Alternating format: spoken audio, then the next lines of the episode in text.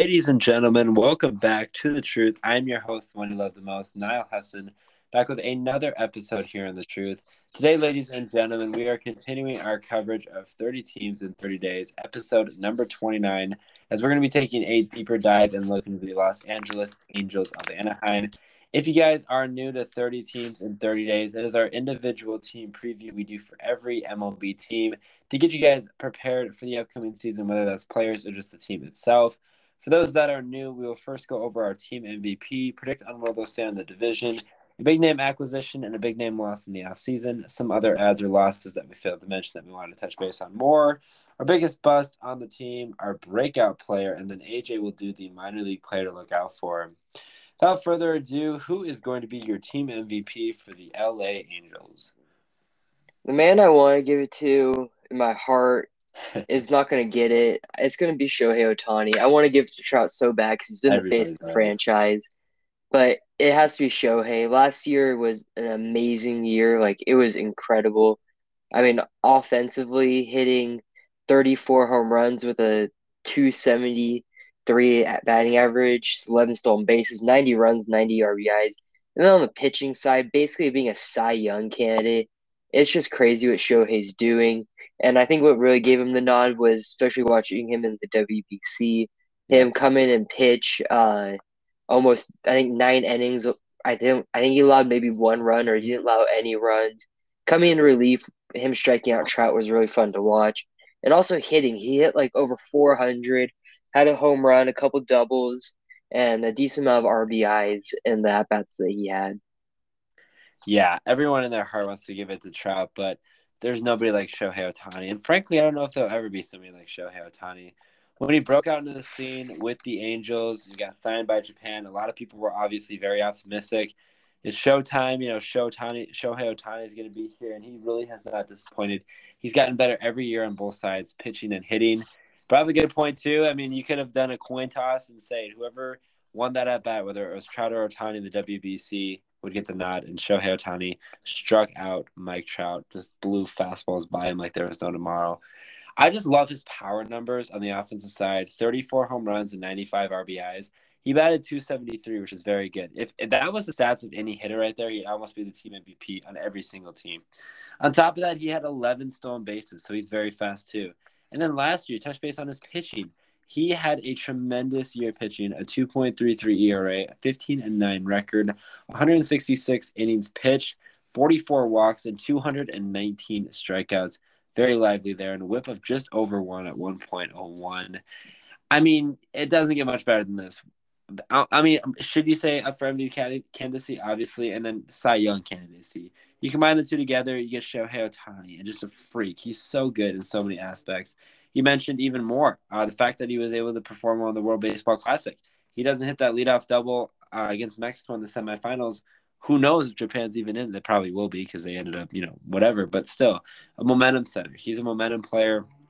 Pitches one day, DHs the next day. He plays as many games as possible, and single handedly, him and Trout do everything they can to hopefully have the Angels have success. And then obviously Mike Trout, um, he's just really good. Biggest thing with him is trying to stay healthy. But I mean, Mike Trout's really solid. Everybody knows that. Some have called him the greatest of all time. Um, he's a once in a generational type player. He just going to get it done against Shohei for Team USA, Captain America. But he's st- still really good too. Uh, he has struggled with his health recently, and hopefully he's able to stay healthy. He did a relatively good job last year before injuring his back a little bit. Uh, predict on where they'll stand in the division.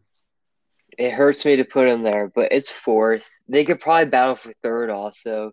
But again, it's going to be hard. The division's really good, but it's the Angels. They always find a way to not make the playoffs or come close to the playoffs. Trout hasn't been in the playoffs since I believe it was rookie year or his second year.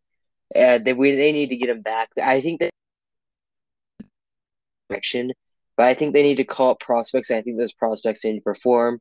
I don't think they'll have a good playoff push this year, but I could really see it next year, especially if Shohei stays. And they really need to prove something this year because I believe Shohei is a free agent after this year. Yeah, I mean the biggest thing with the Angels, I have them finishing fourth in Division Two. It's crazy to think though, because in my opinion, they have the two best players in all baseball, and they're not going to be making the postseason this year. I mean, they have a chance, sure, but it's basically Mike Trout and Shohei Ohtani. That's really all that the Angels have.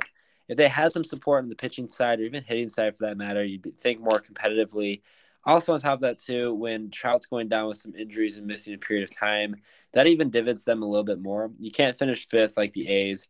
You honestly could finish third with competing with the Rangers or even the Mariners for that matter, but you definitely need some help. I don't really feel like they lost too many players. They added more players than they lost, at least to help them and be some more role player roles. But yeah, I think fourth is a good spot for them. Uh, you know, this again, you brought up a good point. Maybe in a couple of years, uh, but if they really want to make some noise, uh, you mentioned a good point. I do believe Shohei is a free agent, so Shohei obviously wants to win, and he can. Well, everyone wants to win, but Shohei does too. He can go anywhere he wants, really, and um, so that's going to be something to kind of uh, a season that's important for the Angels franchise as a whole. Because they lose Shohei or, or Trout, or they're not going to lose Trout, but if they lose Shohei, then they're really screwed. A big name acquisition and a big name loss in the offseason. I think the big name acquisition has got to be Tyler Anderson from, I believe, the Dodgers is where he played last year. Had a really good year last year uh, with the Dodgers, kind of revamped his career. They also signed Matt Moore, took him away from the Rangers. Like I mentioned in that team preview, Matt Moore had a really good year last year, sub two ERA coming out the pen. Uh, didn't start any games, or maybe he had a couple starts here and there. And then Brandon Drury uh, kind of bounced around last year from, I want to say Cincinnati was hitting really well, went over to San Diego, had an all right, uh, all right stretch with San Diego. And now with the Angels, I think Brandon Drury has always been an underrated bat, but I don't know if he's going to do a whole lot for them. And if I'm not wrong, Mike Trout's lookalike uh, I can't remember his name, Hunter Renfroe, I believe. I don't remember if he signed this off season, remember it was, but it's going to be kind of funny seeing their pictures back to back. They look very similar. Yeah. Um, mine was Tyler Anderson too. You obviously brought up a good point. Tyler Anderson's very good. On top of that, I feel like Tyler Anderson had a really quiet season last year. I feel like not too many people were talking about him just because that rotation was so star studded. He had a 2.57 ERA in 28 starts, 178 pitches, uh, innings pitched, 138 strikeouts. So didn't blow it out with the strikeouts, but he really limited the walks. He's a pitch to contact guy.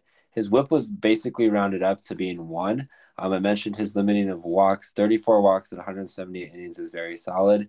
Um, and like I said, he did everything they needed to do. It was kind of his breakout year because he's been in the fours every single year. His first season with the Dodgers at age 32 had a lot of successes, so that's obviously huge for him.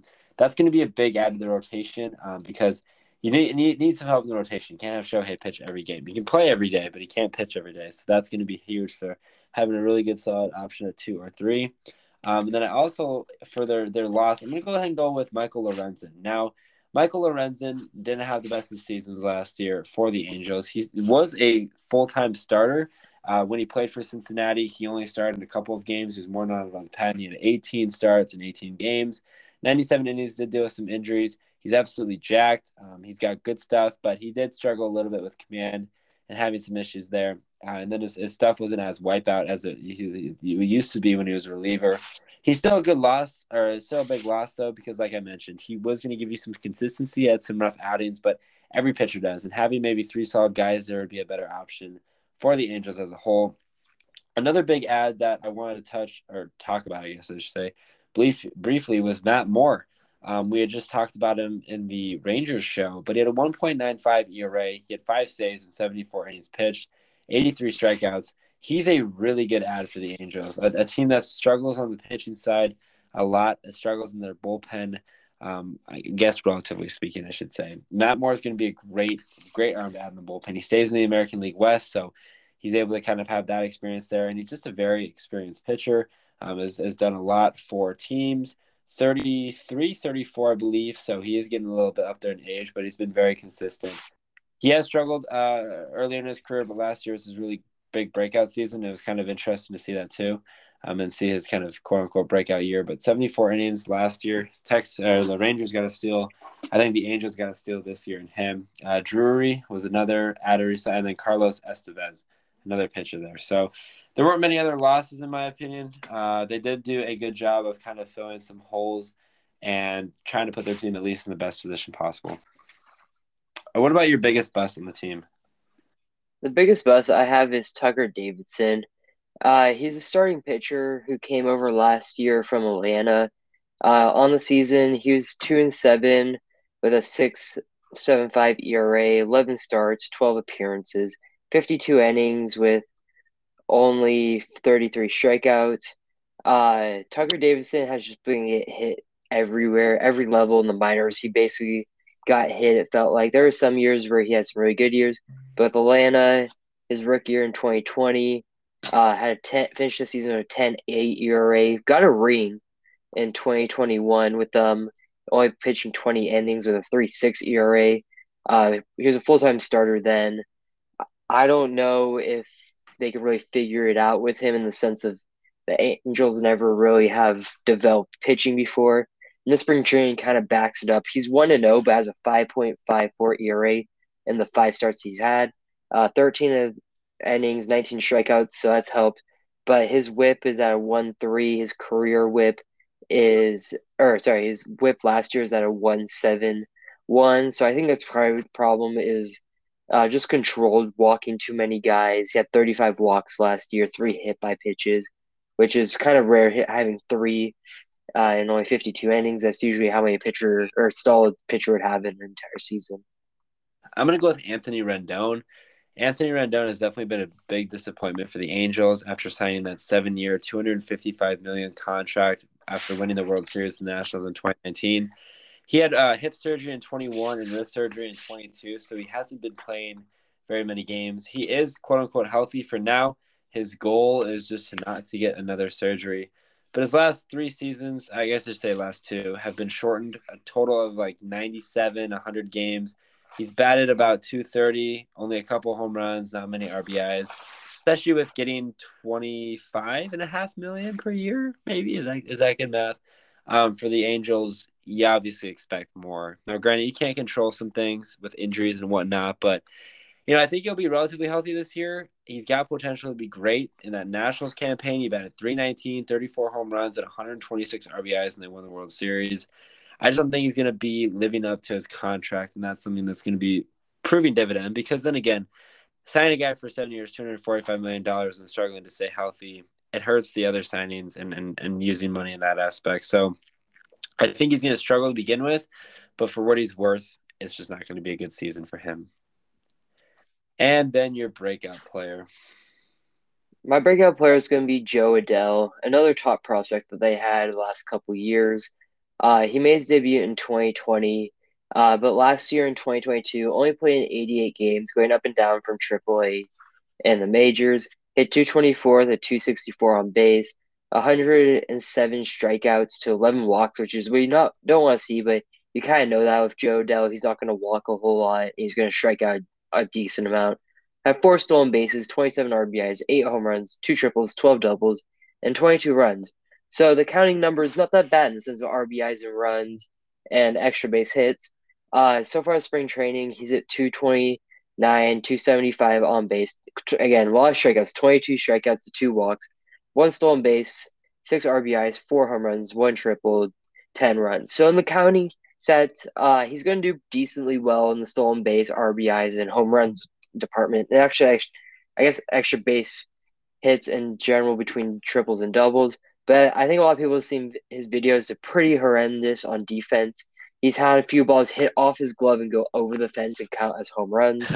uh, just not good to see. I know he's been working a lot recently, uh, this last year, especially the spring training on his defense. I think if he's able to somehow limit his strikeouts uh, at the major league level, he can really do a whole lot. He's able to improve, especially with the uh, on base percentage. I think if he's able to bring that up, even though he has a lower batting average, that could really help out the team.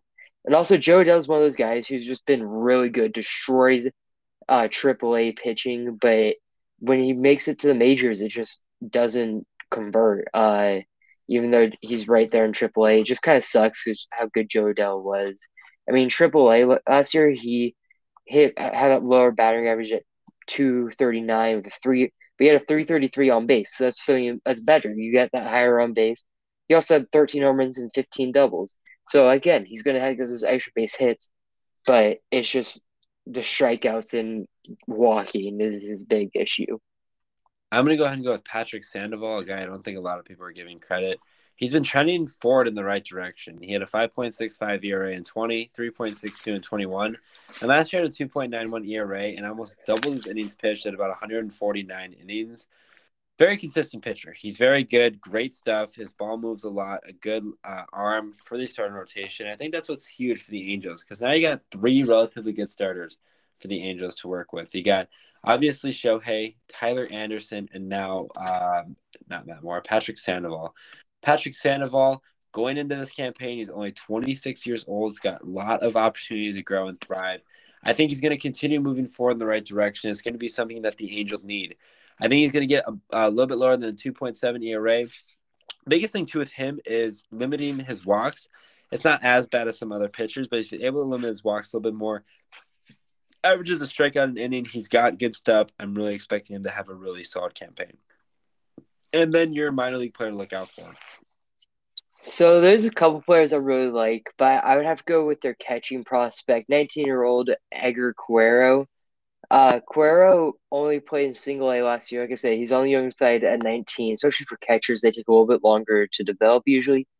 But offensively, he hit 312 to 435 on base. In 111 games, he had 84 runs, 75 RBIs, 17 home runs, two triples, and 35 doubles with 12 stolen bases. Uh, he also had 73 walks to 91 strikeouts, which is really good, uh, especially offensively. Getting a catcher who's really able to develop in the minors at a young age uh, is probably one of the best things you can do as an organization. It just takes longer usually for catcher to develop offensively because of how much time defensively they have to work, especially with catching bullpens, uh, learning every pitcher. It usually takes a little longer. But their entire system, they got some guys to look out for uh, especially coming up in the next two to three years.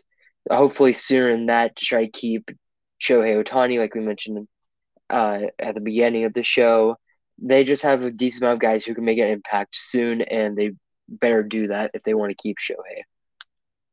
That's going to do it for another episode of The Truth, another episode of 30 Teams in 30 Days, episode number 29 hopefully you guys did enjoy. If you guys did, make sure you follow the truth on Twitter at the truth as one to stay up to date with the latest information regarding the truth, including podcast dates, podcast uploads, and other important information of value.